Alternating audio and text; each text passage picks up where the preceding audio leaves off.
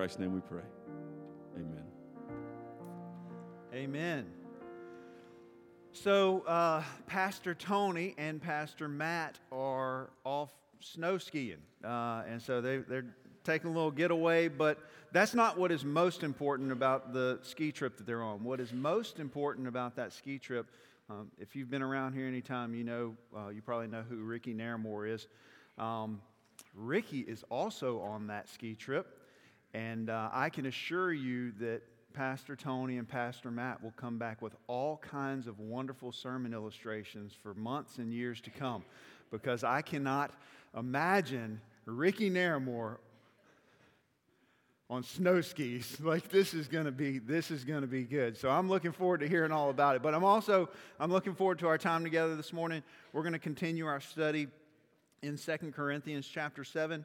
If, uh, if you have your Bible, you can go ahead and open to Second Corinthians chapter 7. If you don't have a copy of Scripture, there are some Bibles in the pews in, in front of you. And so grab one of those Bibles. We'll be on page 1069. And, uh, and like I said, if you do not have a Bible, then that Bible that you're holding is now yours. So take that with you. And we want everybody to make sure that we want to make sure everybody has a copy of, uh, a copy of Scripture.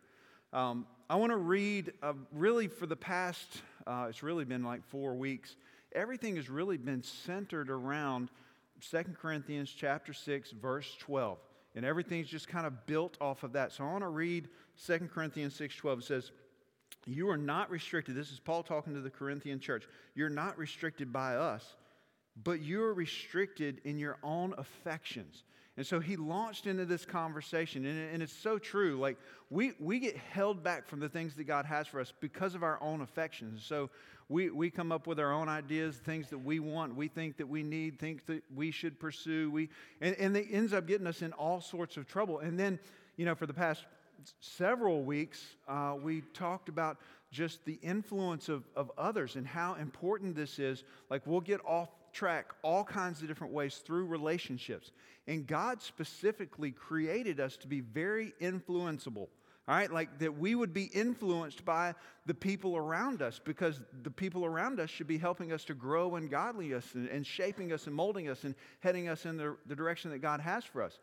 What happens is, is oftentimes we allow ourselves to be influenced by uh, by things other than that and people other than that. And so, if you haven't had a chance, really, if you've missed any of the last several weeks, it'd be wonderful for you to be really good for you to go back, go to the website, and listen to. Uh, listen to those sermons because everything has just kind of been building and been predicated uh, on this on this truth and so you know just this idea of relationships and then last week we launched into a discussion on uh, about hard conversations and when we get off track, so when we allow ourselves to be influenced in a direction in which we ought not be going, um, how do we get back on course? And God uses a lot of different things, but in this case, He used, he used Paul.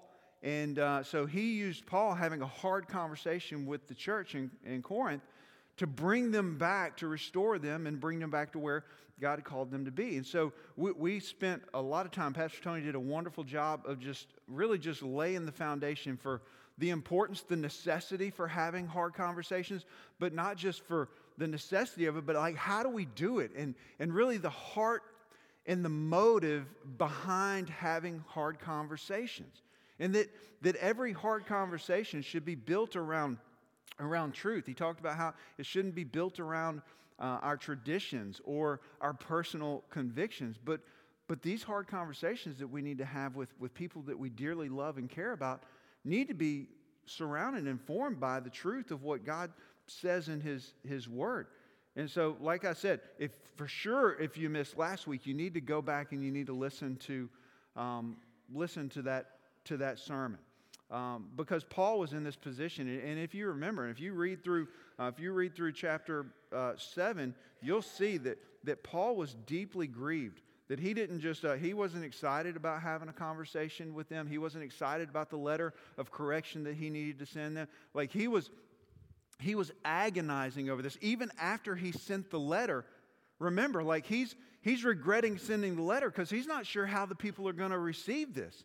And, a lot of times we we draw back from having these difficult conversations because we're not sure how people are going to receive it And one of the points that was made last week, and this is so key, is we've got to value the friend over the friendship. We've got to care more about the individual than we do about salvaging our, our friendship. A lot of times we're like, hey, we just want to keep peace, and, and I love this person and care about this person, so I want to keep this person in my life. And so we'll turn our head or stick our head in the sand and pretend like nothing's wrong just for the sake of keeping the friendship. And that's not what true friendship is. And God calls us to love them, God calls us to, to do those things. And so, but we're going to. We're going to turn a corner this morning. I want to share a story with you um, as we turn a corner. So we're all going to need to tor- turn a corner this morning because there's a, there's a danger. Um, leaving our conversation last week and entering in our conversation this week, there's, there's a danger in getting our focus off and being focused on, on the wrong thing. So back up, so my son is about to be 28 years old this week, which I'm trying to figure out how that happened. But uh, yeah, so happy birthday, Goose. Um, so uh, but when he was uh, 16 or 17, um, every, I feel like every young man goes through this stage. Uh, you know, he's now taller than me, he's now working out some and putting on some size, and feels like he needs to test his old man. And in his mind, in his mind, he thinks he can take me. And, uh, and so, uh, you know, I'm like, okay, well, so we're standing in our kitchen one, uh, one evening. We just got done eating dinner. There's still some pots and stuff on the, on the stove. And, uh, and so he comes up behind me and he bear hugs me from behind. He locks his arms and he's got me. Okay? Now, first of all, if you think you can take somebody, you don't sneak up on them from behind. Okay? I'm just saying, like, let's face each other and let's go. Mano a mano. But he doesn't do that. So he grabs me and he's not letting go. I mean, he's got a hold of me and he's like, I got you. And I said, Son, no, you don't. And, uh, and he says, Oh, no, I got you. There's, you. there's nothing you can do. And I'm like, Okay. You know, for a little bit, I was being the adult. I was like, okay, you know, whatever. And he's like, no, I'm serious. And, you know, we go back and forth and back and forth. And finally, I'm like, listen, you don't have me. And if you want me to prove it to you, I can. And uh, he says, no shot. And I'm like, okay, so I just did a I just did a hip toss. Now, my kitchen was not very big, and uh, you know he's six two, six three. I'm six one. We're neither one of us are small individuals. Um, when I went to flip him, uh, his now I did flip him. He ended up on the floor. I can promise you that he ended up on the floor. But in the process of that, the pots and the pans that were on the stove they went flying. They went flinging around the kitchen um, my wife was in the living room and she jumps up and she's like, a plane just crashed into my kitchen. You know, she's like, she has no clue what's, and she, there was, when she comes around the corner, there is a look of terror on her face. And she's like, what is going on? And I'm like, all I can think. Now, I'm literally standing over him. He's laying on the ground in front of me. He was behind me just a second ago. Now he's on the ground in front of me. And all I can do is point to my son and go, He made me do it and literally, literally, she was she was in tears. Like literally, she stormed out of there. She slammed the door, and I'm looking at my son going, "I told you. Like, why'd you make me? Like, what are you doing? You know?" And so now there's more to this, more to the story because now I'm sitting there going, all right, what do I do now? And I'm thinking, oh, well, she's overreacted. You know what I mean? All these things are going through my head. But here's why I tell this story, and we'll come back to it in a second. We all do dumb things, okay? Can we agree with that? First and foremost, my son thinking that he could take me, right? We all do dumb things. He challenged me, but also my response to that or my reaction to that was pretty dumb.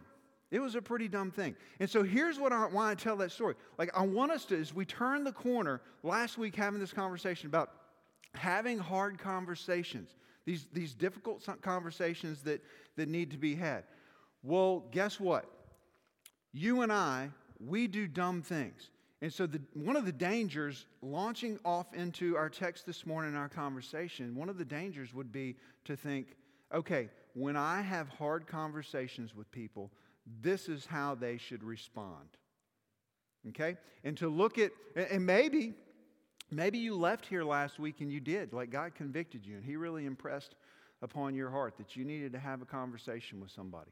And you left here and you agonized over it the same way that, that Paul did. And then, you know, to, the danger again would be to approach our time together this morning and just think, okay, well, this is how this is how they should have responded, or this how if I'm going to have a conversation, this is this is how they're they're supposed to to respond.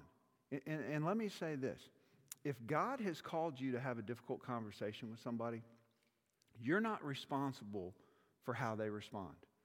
You have zero control over how someone responds when you confront them. You have no control. And that's awesome. Like our responsibility, this is your responsibility. Let me just give you this as we launch into our conversation this morning. Like your responsibility is to be obedient to Christ. What, what goes beyond that, that's between them and God. That's not on you. So the question for us is, is how do we respond when we are confronted with our own sin? That's the, that's the direction this morning. And so we're not thinking about somebody else. We're not thinking about how they should. How do you and I respond when we are confronted with our own sin? Now, that's oftentimes difficult for us to just honestly look in the mirror. So let's pray as we launch into the word. Let's pray and ask God to help us, okay? God, we are so very grateful for, God, for your word. We are thankful for our study through Second Corinthians and just all the things that you've shown us so far. And I pray that you help us this morning. I pray that, God, we would, you would, you would tear down the walls that we've built so that we might hear the things that you have to say to us this morning. And so I pray that your spirit would move and work among us, that you would soften hearts to receive your, your word, and that we would, we would walk away changed as we're challenged this morning through your word. And so, God, help us in this time. We thank you and we praise you, for you are worthy of our praise. It's in Christ's name we pray. Amen. So let's, um, let's just read through this text and then we'll, we'll unpack a few, um, a few ideas. All right? So uh, Pastor Tony read through verse 9 last week, but we'll back up to verse 8 and then we'll read through the end of the chapter. For even if I made you grieve with my letter, I do not regret it. Though I did regret it, for I see that the letter grieved you, though only for a while. As it is, I rejoice, not because you were grieved, but because you were grieved into repenting. For you felt a godly grief, so that you suffered no loss through us. For godly grief produces a repentance that leads to salvation without regret, whereas worldly grief produces death. In verse 11, for see what uh, earnestness this godly grief has produced in you, but also what eagerness to clear yourselves, what indignation, what fear, what longing, what zeal, what punishment. At every point, you proved yourselves innocent in the matter.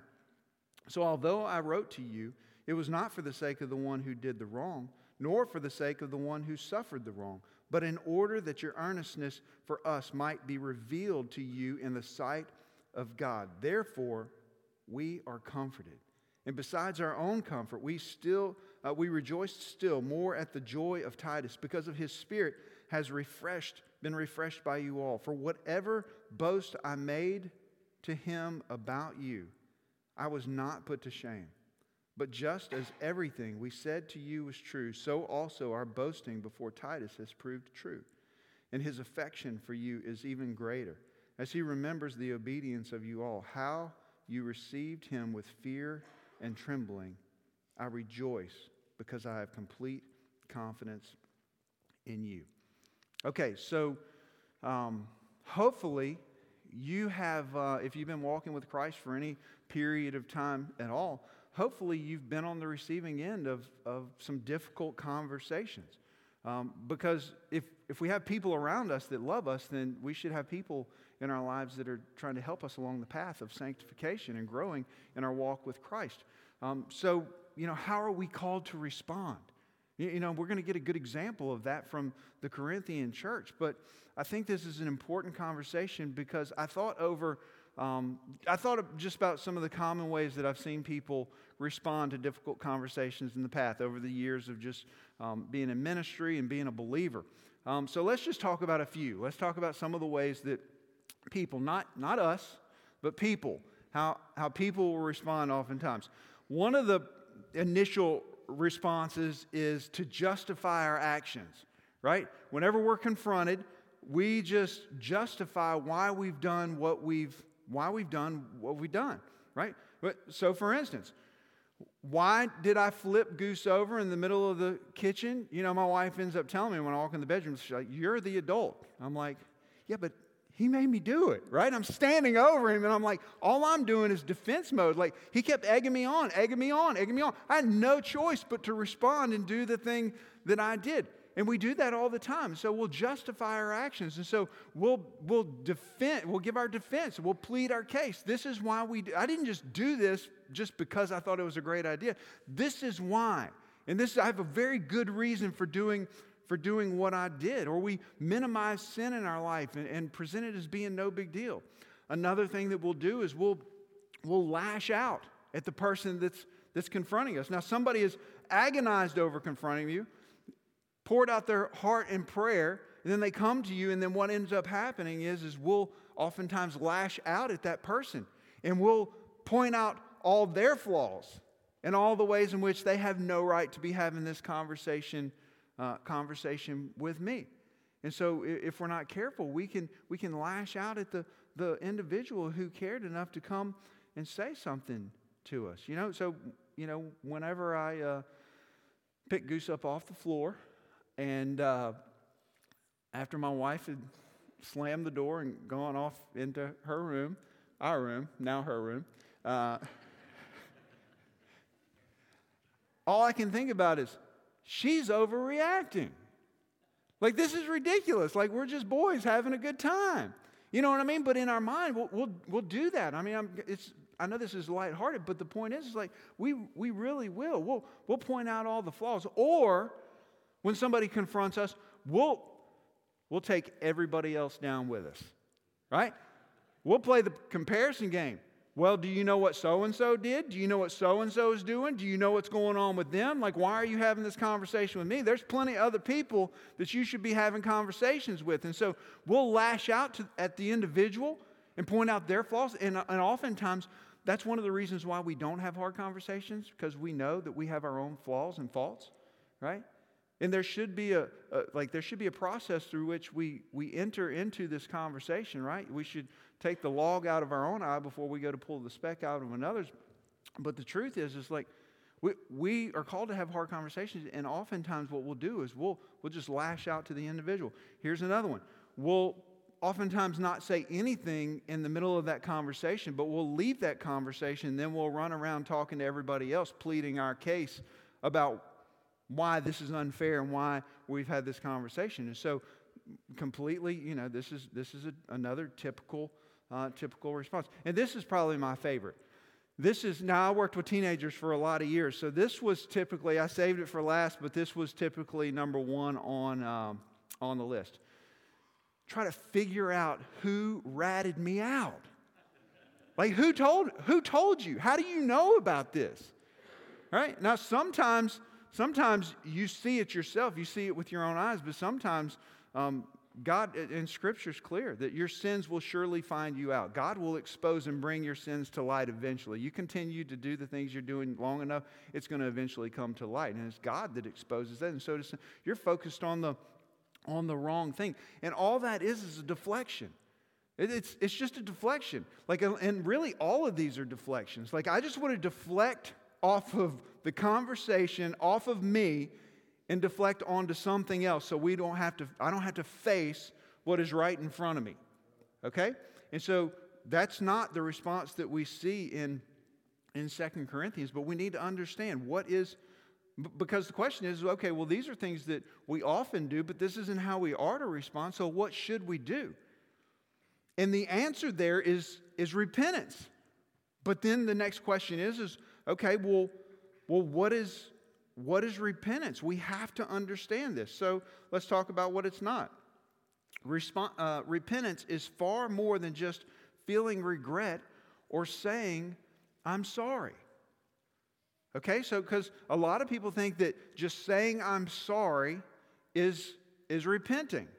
And that's not what Scripture teaches. It's far more than just feeling bad about something or feel sorry or remorse or grief in far more than just saying, hey, I'm sorry. Like, I, I hate that I hurt you. I you know, um, when my kids were when my kids were younger, um, when they got in trouble, they both um, they responded a little bit differently. So when my son would get in trouble and he knew that the wooden spoon was about to come out, he would go to his um, room and his his mode of getting through what was about to come was layers layers, right? And so he would, he would, when I would go into the bedroom, he would, I would go in and he looked like the Stay Puft Marshmallow Man. I mean, like he's got six pairs of underwear, four pairs of shorts, you know, and I'm like, and it sounds a little different when you when you when you hit with the wooden spoon on that than when you hit, right? And so that was his approach to, you know, preparing for what was coming. My daughter, on the other hand, she was just going to do anything that she could to get out of it. She's going to try to talk her way out of it. She's going to do anything she can to get out of what's about what she knows is about to come. And so I can remember, like, um, I would go in and we'd have a conversation about what you know about why what they did was wrong and the importance of you know how do we move forward and yada yada yada. And, uh, and then like I'd have to grab her by the hand because she was a runner, man. She was going to bolt if she had the chance. She was gonna she was gonna take off. And so a lot of times we would just you know I, I'd take her by the hand, and then we would just play merry-go-round in her bedroom, you know, because she'd be running from the from the spoon. And uh, but I can remember, I can remember, she was young, and we were having a conversation. I think she had been lying, and she had been repeatedly lying, and we had given her opportunities, and so she just, you know, nothing was changing. So I'm like, okay, well, she's about to feel the wrath of the wooden spoon, and uh, and so I go in there, and we have a conversation, and. Uh, I take her by the hand. She's like, I'm sorry, I'm sorry, I'm sorry, Daddy, I'm sorry, I'm sorry. I tried. Like, I'm truly sorry. Like, I'll never do this again, you know, yada, yada. And she starts going through this whole spiel. And she's like, I'm never going to do it again. I'm never going to do it. You know, and I'm like, well, that's what she said last time. You know, like, I feel like we've been here before. Um, but oftentimes, like, uh, a lot of times I'll have conversations with, with parents when their, their teenager or their child is going through a difficult season. Um, maybe a season of rebellion and repentance is necessary. Um, but it's a difficult season. And I always tell parents this like, hey, not only is God at work in sanctifying your child through all of this, but He is also in the process of sanctifying you in the middle of this as well. And so in that moment, I can remember, um, I can remember saying, I told her, I said, if you're truly sorry, then you'll stop doing, you'll stop. And I can remember it's almost like God just put his thumb on me, and I'm like, dang. And I don't even remember what it was at the time, but I can remember there was something I just continued to say, I'm sorry, I'm sorry, I'm sorry, but nothing was changing in my nothing was changing in my life. That God God calls us to not just say we're sorry, not just feel bad for what we've done. My daughter genuinely, she felt she felt bad. And the truth is, there's lots of people feel sorry for the mess that they've created. Agreed? And wished it were different but unwilling to change the behavior that landed them in that spot. See, everybody feels bad and regretful when they get caught. Everybody. That's worldly grief. I feel bad. I know this is wrong. Not because I know it's wrong, it's because now I'm busted, now it's out, you know what I mean? Or, or I hurt somebody in the process. Everybody feels bad when some, uh, whenever uh, whenever they've done something wrong. But what's intended, this feeling of grief, is intended to, to lead us to repentance. There's a, there's a purpose for that feeling that we all feel whenever we've done something wrong. And there's a clear difference between simply feeling regret or sorrow and repentance. I mean, listen to what Paul says in verse 9. As it is, I rejoice not because you were grieved, but because you were grieved into repenting. So it's there was this sorrow, this grief, this regret that led to something. It led to repentance. That's what it's intended to do. And so, we need to understand that biblical repentance is a change of mind that results in a change of action. It's a change of mind that results in a change of action. Right? We change our mind. So if, if I'm at lunch today and I tell my, my wife asks me, hey, what are you going to get? And I'm like, I'm going to get the I'm going to get the chicken. And then the server comes around and she says, oh, what would you like to order? And I'm like, I would like the steak. And my wife's going to look at me and go, what, what just happened? I'm like, Well, I changed my mind. But it wasn't just like this figurative thing. Like I changed my mind and it led to an action. Like I got something different than what I had originally said. I got I did something different than what I originally thought was right in the moment. You, you see what I'm saying? And so it's a it's a change of action. Luke talks about this in uh, in Luke chapter three verse eight talking about bearing fruit in keeping with repentance. It's more than just saying, I'm sorry. Like there's an action that is tied to that. In Acts 26, it says, But declared first to those in Damascus, then in Jerusalem, and throughout all the region of Judea, and also to the Gentiles. And listen what it says that they should repent and turn to God, performing deeds in keeping with their repentance. That there's going to be action based on a change of mind. That word repentance, it really means a change of, a change of mind. That's what the literal definition is. It means to, a change of mind. But our actions, our, our behavior is going to change because of, because of that. So our, our deeds and our actions and our those things are going to reflect this change of mind in keeping with repentance. And so what we see in this passage is we see that there's a big difference between godly grief and worldly grief. And what we see is one is purposeful and one is pointless. One is producing something and one leads absolutely nowhere. Absolutely nowhere. Look at verse 10 and 11. For godly grief produces a repentance that leads to salvation without regret, whereas worldly grief produces death. For see what the earnestness this godly grief has produced in you but also what eagerness to clear yourselves, what indignation, what fear, what longing, what zeal, what punishment. At every point, you proved yourself innocent in the matter. Now, let's have an honest conversation. Whenever somebody brings correction in our life, that's not fun. So let's not just pretend like the reason why we act the way we do, remember all the ways in which I listed out and the ways in which we oftentimes respond. The reason why we do that is because it's not fun.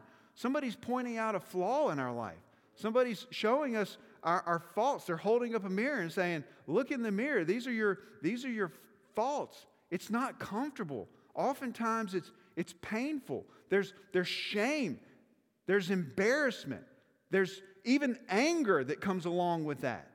I mean, look, if you look back at verse 8, this was even initially how the Corinthians responded. He says, For even if I made you grieve with my letter, I don't regret it. Though I did regret it, for I see that the letter grieved you, though only for a while. Like, because it's hard to receive, it's hard to be on the receiving end of difficult conversations and being confronted with sin in our life. So let's just be honest about that. Let's not pretend that that's not the case. But those feelings are not meant to be punishment. They aren't to, they aren't to hurt us. Like, we need people in our lives. Tony mentioned this last week, but it is so true. We desperately need people in our lives that love Jesus deeply and love us deeply, that are willing to have these hard conversations, not to punish or to hurt us, but motivated by love in a hope that we would be called into, into repentance. You know, uh, thinking about this contrast between godly grief and worldly grief and purposeful and pointless, I think the perfect illustration is um, the contrast between Judas and Peter. Both Judas and Peter, they both experienced deep regret and sorrow for what they had done. That Judas, Judas betrayed the Son of God that ultimately led to his crucifixion.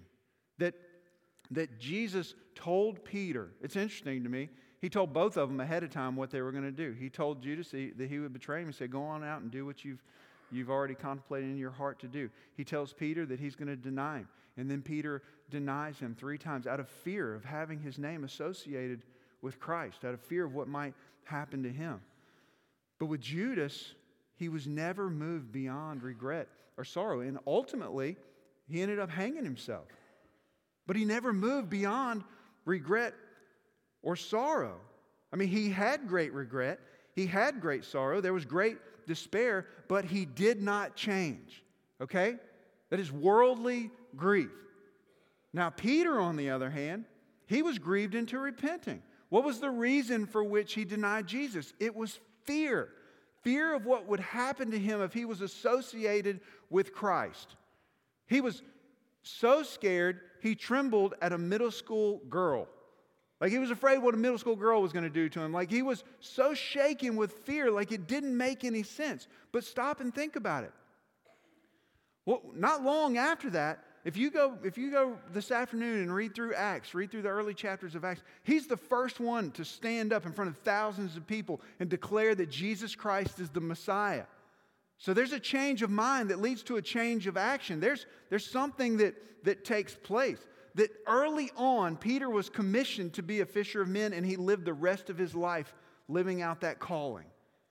Did he get it right all the time? Did he live it out perfectly? Well, no, he didn't. He didn't. This feeling, this, this grief, is meant to be a path towards wisdom and repentance and restoration and growth. That's what it's meant for. So let's look at this passage and talk about some of the evidences that grief uh, leading to repentance. And, and I want to say this before we dive into these.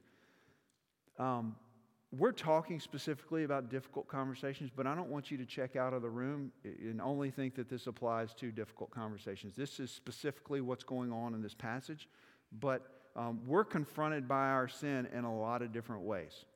Okay? And so, um, and, and, a lot of times it's a combination of things. It's not just one thing. And we don't know. Maybe there was more going on here than just this. We know Paul had a, a difficult conversation.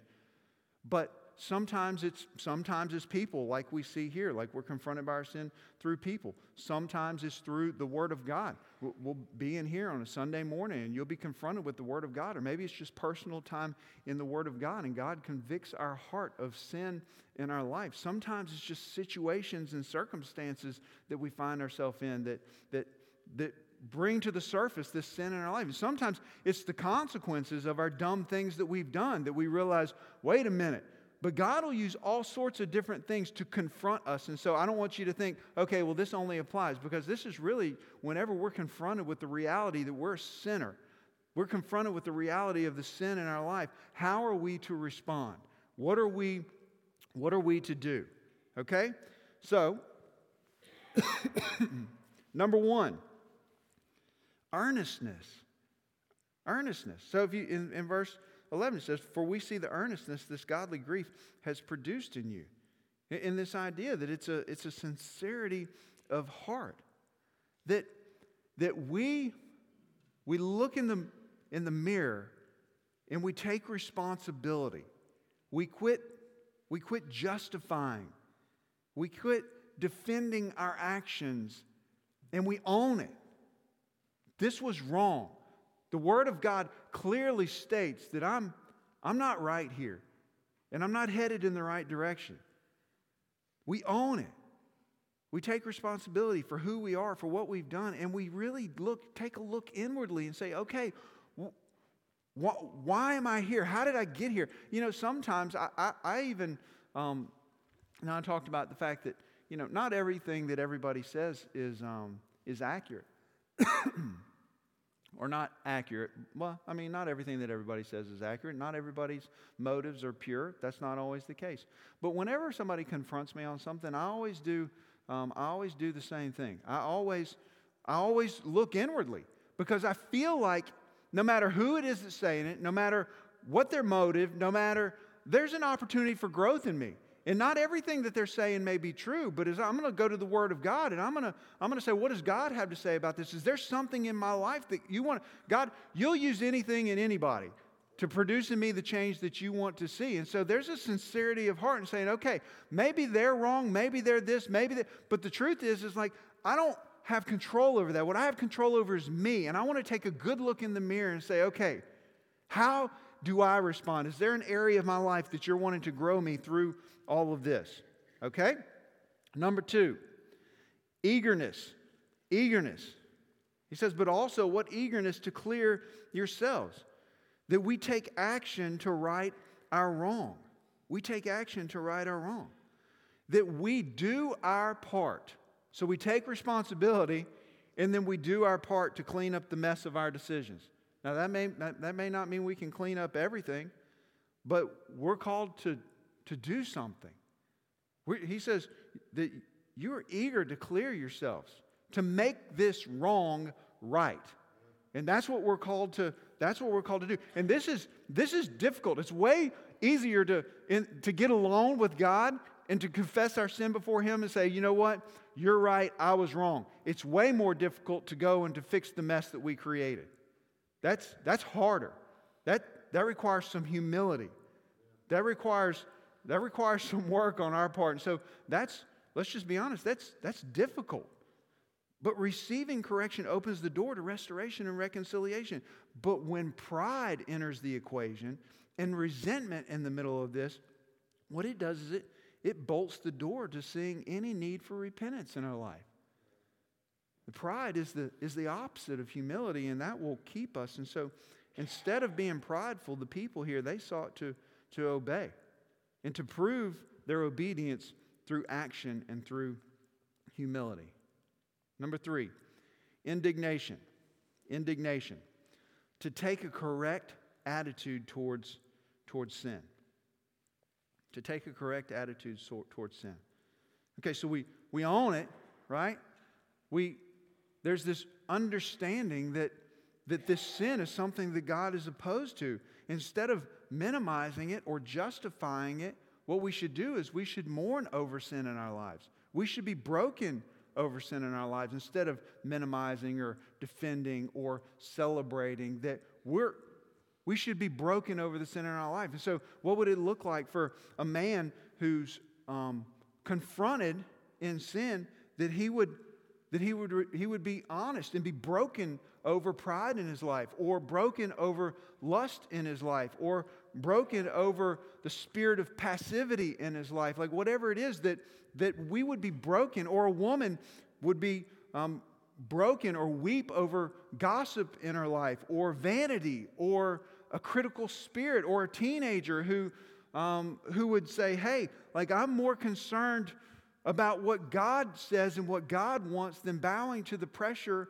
of the, the people around me and caring more about what, what other teenagers think than what the God of the universe thinks, or somebody, a teenager who's broken over lying or being deceptive with their parents. Or the, the point is, is that we take a right approach and a right posture before sin. That's what we're called to. That's what we're called to do. Number four, fear. He talks about fear in this passage. And really, it's just a renewed reverence for God. A renewed reverence for God. Here's what it's not about. In these situations where it's uncomfortable and we don't like it and it's hard and it's hurtful and it's all these things, it's not about the person that's in front of us. We try to make it about them or we try to make it about something else. But our sin, I think the perfect example of this is David when he sins with Bathsheba and then has her husband killed.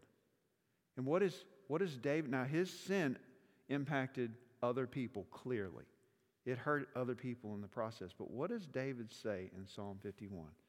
He comes to God and says, Against you, you only have I sinned and done what is evil in your sight, so that you may be justified in your words and blameless in your judgment. It is taking a, a right posture before God in light of what we've done and humbling ourselves and, and renewing our reverence for God. God, it's not about how I feel or how uncomfortable. This is about, this is about you, and I've sinned against you. And we own that. We own that. All right, number five. Number five, longing. Longing. And really, it's just this desire for righteousness. It's, it's a desire to, to grow in godliness. Understanding that, that God hates sin, and as, as His children, that we are to love the things that He loves and hate the things that He, that he hates. And we're to pursue the things that He loves and that lead towards Him and walk in, in obedience. And our response to, to sin should be repentance. And it's doing one of two things. The way in which we respond to sin is doing one of two things it's either advancing or hindering our process of sanctification. Okay? So the process through which we grow as a Christian, how we respond to sin when we're confronted with it, is it's either advancing this process of sanctification or it's hindering the process of sanctification. And so, what God wants is for us to cooperate with Him and what He's, he's wanting to do in us to begin with. And lastly, number six, zeal. Enthusiasm for doing what is right. And, and I want to, you know, I want to say this. I want to say that um, repentance is, um, it's a way of life. It is, it is progressive. God, look, God never called you to be perfect. It is impossible. There's only been one. And because of his perfection, we can live the life he created us for, but there's been only one. What he's called us to is progress. What he's called us to is, is growing. And so, J.I. Packer, this is a quote from J.I. Packer in, in describing repentance. Repentance is turning from as much as you know of your sin to give as much as you know of yourself to as much as you know of God. Now, you got it on a handout. You can go home and you can just marinate on that later. But really, what he's saying is, is that, that repentance, it's, it's, a, it's a process, that it's, it's progressive. Like the things that you know about yourself, the things that you know about God, the things that you know about sin, they're vastly different today than the day that you surrendered your life to Christ. So you grow in your understanding of God. You grow in your understanding of yourself. You grow in your understanding of sin. And through this process of God enlightening us to those things, we're to grow in repentance. We're to walk out that, that repentance. And so it's progressive. This is how we come to Christ. The only way to come to Christ is repentance. And the only way to grow in Christ is repentance. It's, it's how we come to Christ and it's how we, we grow in Christ. And the longer that we walk with Christ, the more we grow in repentance. Um, you know, th- there's a, I feel like the only way to preach a sermon is to, um, is to preach it to myself first. I feel like that, like before I can ever stand up here uh, on the platform and preach a sermon, and, and expect you to respond is like I've got to preach it to, my, to myself first so that I can respond in my own heart to what God is uh, and show me. And a lot of times, I, am just, maybe you've heard Matt or Tony talk about this, or maybe Chandler, um, but, you know, a lot of times when you're, when you're preaching on something, God will give you great opportunity to do exactly what it is that you're preaching on. So there are certain things like, man, why do I have to preach on this? Because I know that God's going to nail me to the wall. So, literally, it was just this week. Uh, I had someone call me and they're like, hey, I don't appreciate the way in which you handled this. And my initial response was because, like, well, hold on. Like, and, and in my mind, I like I, I, was justified in the way I was doing. And like I really had thought this through and I was doing a particular way. And I was, you know, this is the reason why I handled this way. And so what did I do? My initial reaction was just um, defend myself, explain my actions. And there wasn't any taking responsibility. There wasn't any sincerity of heart. There wasn't any of these things. And so literally I got the call while I'm preparing for this sermon. How awesome is that? And so I get off the phone and I'm like, well, hold on, you know, and I'm so I'm replaying this and replaying that and thinking, well, should I, you know, and then I go to God and I'm like, okay, okay. And so I wrestled with it for that afternoon and that evening, and I got up and I was spending time with the Lord the next morning, and I realized I got to make a phone call. I got to make a phone call. And so I picked up the phone and I called and I said, Hey, I just want you to know I take full responsibility for this because I, I want you to know my motives were in the right place, but I, I handled this poorly. And moving forward, it will not be this way. So I just want you to understand like, I'm, I'm in this with you. Like, we're in this together. That there's, it's progressive and you never move beyond repentance. Nobody in the, in the room moves beyond repentance, ever, including the guy with the microphone attached to his face. Like, none of us. And so, you know, as we talk about these evidences, all these, these six evidences, we understand that, we understand that, and this is important before we, we land the plane and bring everything home, is that repentance is not found in seeking change. I don't want you to leave here this morning and think, okay, well, I've got to seek these things, I've got to do these things. These are evidences of the reality that change is taking place. See, repentance comes through seeking God. That's, that's where true repent, repentance lies. And so we seek God. And as He enlightens us and brings things to, exposes things in us and in our lives, then we respond the correct ways to respond in, in repentance. But it comes through seeking, seeking God. And then one last quick point is that, um, you know, we like to think that our sin or our response to sin isn't hurting anyone but ourselves. We like to convince us uh, uh, ourselves of that truth. We like to tell ourselves that we're not hurting anybody. It, we're really not even hurting ourselves, but we fully convince ourselves that we're not he- hurting anybody, hurting anybody else. And let's just be honest, that's a lie. That is a lie. There is always collateral damage when sin is involved. It's not just hurting us, it's hurting the people around us. I mean, just look at this situation. I mean, look how deeply Paul was hurt in the middle of this. Look, look at how it, included, is, is, you know, you've been here for the last few weeks, you understand that this, this involved Timothy, it involved Titus. He, talks about the one who committed the wrong, he talks about the one who had, had been wrong. Inevitably, there are people in the in the Corinthian church that were damaged through all of this. And so we see, and then ultimately, above everything else, but the, the reputation in the name of Christ was damaged. And that should be our primary concern, not about how we feel or how uncomfortable it makes us, but the reputation and the name and the renown of Jesus Christ. We care about God before we care about ourselves. But there's collateral damage. It doesn't just, it doesn't just hurt us. It hurts people around us. And so there's some people in the room, I have no doubt, because there's a bunch of people in the room. There's no way that this is not true. There's some people in the room that you have relationships in turmoil. You have relationships in turmoil, both with God and with people. And maybe you've been taking a puffed up attitude or an arrogant approach, thinking that you got it all figured out, that you're right, you're justified in what you've done and what you're doing, the way in which you've handled it. You're going to continue to do it your way. And there's a path for reconciliation, both with you and with God. And it's called repentance. It's called repentance. And so, look at the, look at the restoration that takes place. If you, if you read verse 13 through 16, it says, Therefore we are comforted. Think about all that's gone on, the turmoil that existed between Paul and, and the church. And besides our own comfort, we still rejoice more at the time, uh, more at the joy of Titus, because his spirit has been refreshed by you all. For whatever boast I made to him about you, I was put, I was not put to shame. But just as everything we said to you is true, so also our boasting before Titus has proved true. And his affection for you is even greater, as he remembers the obedience of you all, how you received him with fear and trembling. I rejoice because I have complete confidence in you. There's, there's a path for restoration, there's a path for reconciliation, and it's repentance.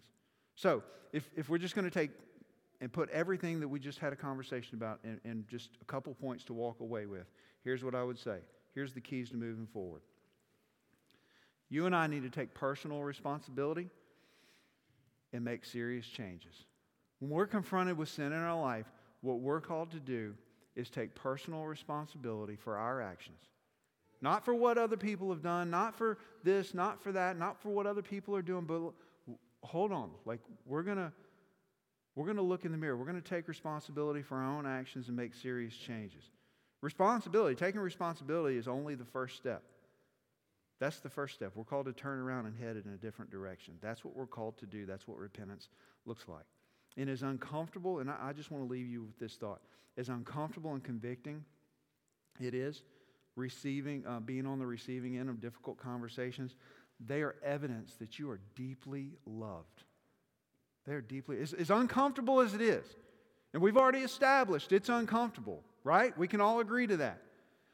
But the God of the universe sees you, and He cares too much about you to leave you where you are. That He sent a messenger to you. He brought conviction through His Holy Spirit in your life. He spoke to you through His Word because He cares deeply about you. You are deeply loved. And so, no matter how uncomfortable it is, it is a picture of the love and the grace of God. And it gives proof to the fact that you are loved by other people. It's a thousand times easier to do nothing. It's a thousand times easier to, to look the other way. It's, it's difficult to have that conversation. It's difficult to do those things. It's easier just to, just to continue on. But there's somebody in your life that loves you enough and cares enough that they're willing to lay it all on the line because they care deeply about you. They can see that you're sitting on a train track and there's a train coming, and they refuse to look the other way. They refuse to do that. They're going to step in, no matter how angry or upset or how, no matter what. They care too much to not do something. And so, these things that we're talking about, it is evidence of the fact that you are deeply loved by God and by His people. Right? So, last point Repentance is a gift of grace. It's a gift. It's a gift. It may not always feel like a gift.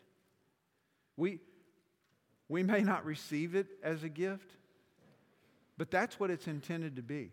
In all the feelings that rise up in us whenever we've, we've done wrong, when we've hurt someone, when we've, all those things are meant to lead us, take us to, down the path of reconciliation, and that path is only found through repentance. And it is a gift from God so that it might restore our relationship with Him and restore our relationship with other people. Right? So let's pray. Let's pray. God, we are so grateful for, God, your word, and we are thankful for the gift of repentance. And it really is, it really is a gift. It's a gift from you. And so I pray, Lord, that you help us to respond the way in which you would have us to. Lord, I know that there's, there's situations in this room, there's circumstances, and there's things going on. I know there are people in this room that know that there's something in their life that you're calling them to repentance. And I pray that they would respond as you would have them to. God, the truth is, is every day we're faced with opportunities for repentance because every day we make a mess of things. And so, God, I pray that you would just help us to, to grow in this area in our life, that our, our life would just be a, a progression, God, of obedience, a progression of repentance. God, that you would use, use repentance in our life to bring about the change in us that you desire to see. So, Lord, we thank you. We love you. Thanks for loving us. Thanks for, for loving us enough to, to be a good father and to Make us feel uncomfortable so that we might be more like Christ. We thank you and we love you, and it's in Jesus' name we pray. Amen. Would you, would you stand? We're gonna, what I want to do this morning is we'll have a we'll have a time of response. I want to give you the opportunity to um, to take the first step. The first step is what? Taking responsibility. Maybe, maybe the first step for you is to just come and take a correct posture before the Lord. Have a renewed reverence for, for God. To really take responsibility and own some sin in your life. And, and again, that's just the first step, but it's a step. It's a step. And so the idea is that, hey, we don't just gain some information. When we gather together around God's Word, He doesn't want us to be more knowledgeable, He wants us to be more obedient. That's what He's calling us to. And so I just encourage you, wherever you are, whatever season you find yourself, whatever's going on in your heart and your life, you know that. God knows that. And so I encourage you in this time just to respond in obedience to what God's calling you to do. And then when we leave this place, it's about changing of mind that cha- leads to change of action. What are you going to do about it? How are you going to make how are you going to make this right? What are you going to do? So let's respond as God's called you to respond.